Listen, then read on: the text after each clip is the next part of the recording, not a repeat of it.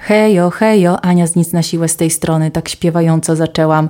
Wiecie co? Będzie nowy format. Mianowicie będę sobie wyłapywała e, takie sytuacje, które gdzieś tam napotykam na swojej drodze, na placach zabaw, na ulicach czy gdziekolwiek indziej i sobie będę je tak z wami omawiała. Znaczy ja będę omawiała, a was trochę pobudzała do jakiejś do jakiejś rozkminki, bo być może też macie tego typu sytuacje, na przykład nie wiecie, jak zareagować, e, kiedy dziecko e, ma jakieś zachowania, a to może Wam pomoże. No i dzisiaj będzie o takim zachowaniu. W ogóle będzie o tym, że zachowania dziecka to taka prośba o pomoc, to jest wołanie o pomoc na, na każdej płaszczyźnie, w każdym wymiarze. No i ostatnio byłam świadkiem takiej sytuacji na placu zabaw był sobie dwuj, dwuletni chłopiec, tak bliżej dwóch lat niż tam trzech. No i on za, zobaczył, że jego tata założył na swoje te okulary korekcyjne, założył te specjalne takie nakładki przeciwsłoneczne, te szkła.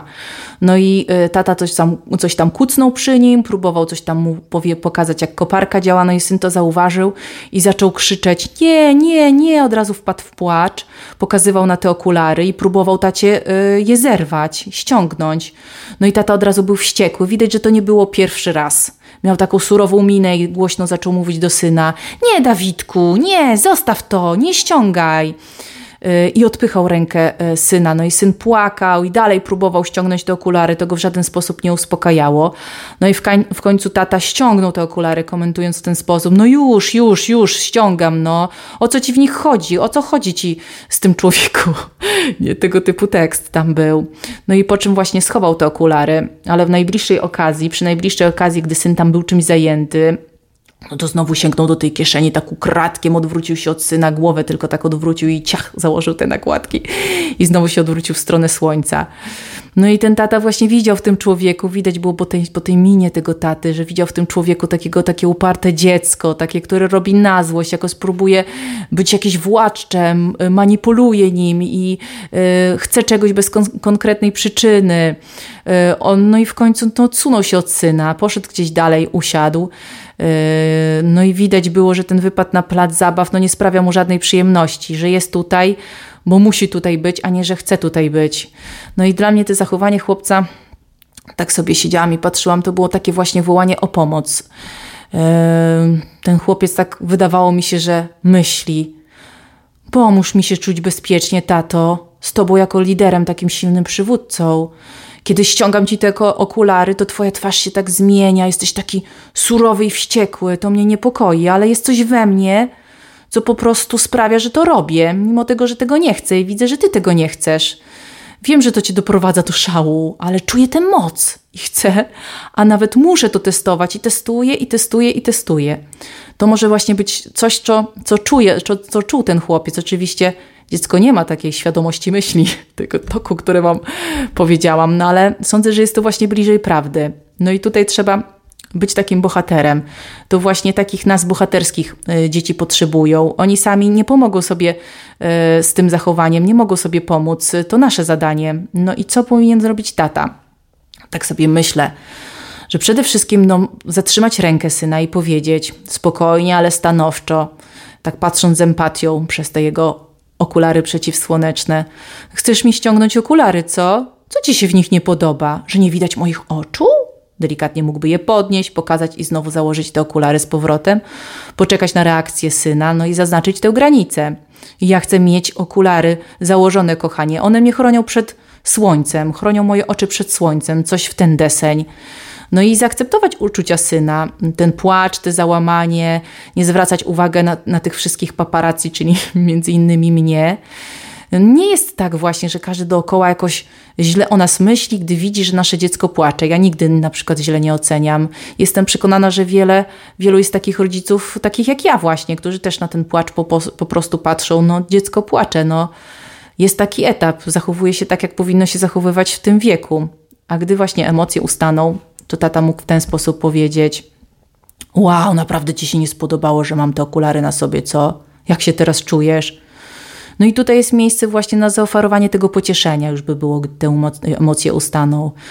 Czy tam przytulenie, czy poklepanie, przytrzymanie ramienia, podanie napoju, jakiegoś, jakiegoś picia nie? Co, co nasz człowiek po prostu lubi.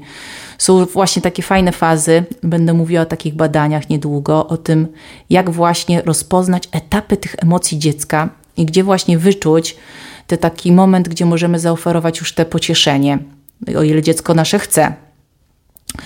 No ja wiem, że mówię to jakby to było łatwe, to co mógł zrobić ten tata. No ja wiem, że tak, takie, takie nie jest. No wszystko zależy od tego, jak, jak postrzegamy tą daną sytuację. Jeśli postrzegamy to zachowanie y, jako prośbę o pomoc, że właśnie moje dziecko potrzebuje tutaj mojej pomocy, y, wyraża się może bardziej jaśnie, jasno z granicą, jeśli o to pyta, bo pyta właśnie o tą granicę, ściągając te okulary, będę bardziej spokojny, pewni siebie, ponieważ wydaje mi się, że z tego powodu właśnie to powtarza te zachowanie. A może ta moja właśnie granica nie jest taka jasna? No i odpowiem na pytanie, jakie jego zachowanie mi zadaje. No i będę, nad, będę takim ponad tym, będę, taki lider, będę takim liderem. Wiem, że to zachowanie odzwierciedla jakiś pewien e, poziom komfortu mojego dziecka w tym konkretnym momencie. No a moim zadaniem jest mu po prostu pomóc.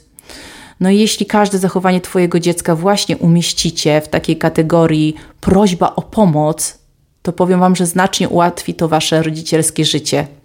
Ponieważ kiedy zachowanie naszego dziecka sprawia, że myślimy o nim, że jest złym dzieckiem, że robi nam na złość, że, y, że y, wyrośnie z niego nie wiadomo co, to zaczynamy burzyć tą naszą relację i stracimy chęć spędzania czasu z naszym dzieckiem. A to, co dzieci potrzebują, to wiedzieć, że jesteśmy po ich stronie, że im pomożemy, kiedy nie będą mogli sobie sami pomóc. I abyśmy właśnie zrozumieli, że są takimi niedojrzałymi ludźmi, reagującymi właśnie ze stresu, ze zmęczenia, ludźmi, którzy bardzo łatwo ulega, ulegają, ulegają rozlegurowaniu, którzy szybko wchodzą w emocje. No i właśnie ci mali ludzie są na innym etapie życia niż my, nie mają takiej samokontroli jak my, nawet jeśli czasami są elokwentni, wydają nam się mądrzejsi yy, niż, niż ich wiek pokazuje, to nadal są mali, nadal potrzebują naszej pomocy.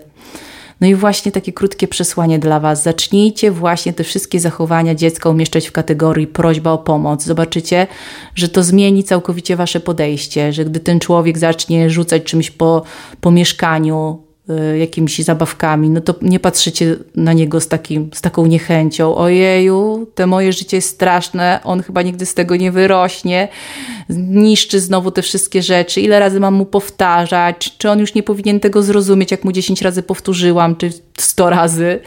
Tylko po prostu spojrzycie na tego człowieka, no tak, on potrzebuje mojej pomocy, on utkwił w tym impulsie i ciągłym powtarzaniu.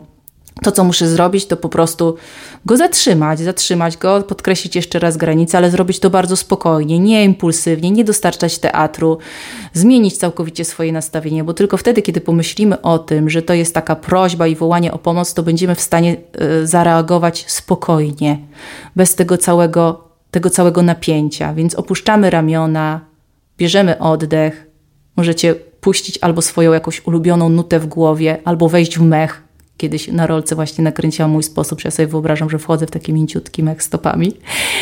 No i wtedy dopiero reagujcie. Dajcie sobie chwilę właśnie na uspokojenie siebie, żeby zareagować na to zachowanie dziecka i wtedy w głowie możecie sobie powtórzyć jakąś mantrę. Moje dziecko zachowuje się tak, jak powinno zachowywać się w tym wieku, albo zachowanie mojego dziecka to wołanie o pomoc i wtedy dopiero działajcie. Zobaczycie, że będzie lepiej. No to pozdrawiam Was, razem damy radę z tym rodzicielstwem.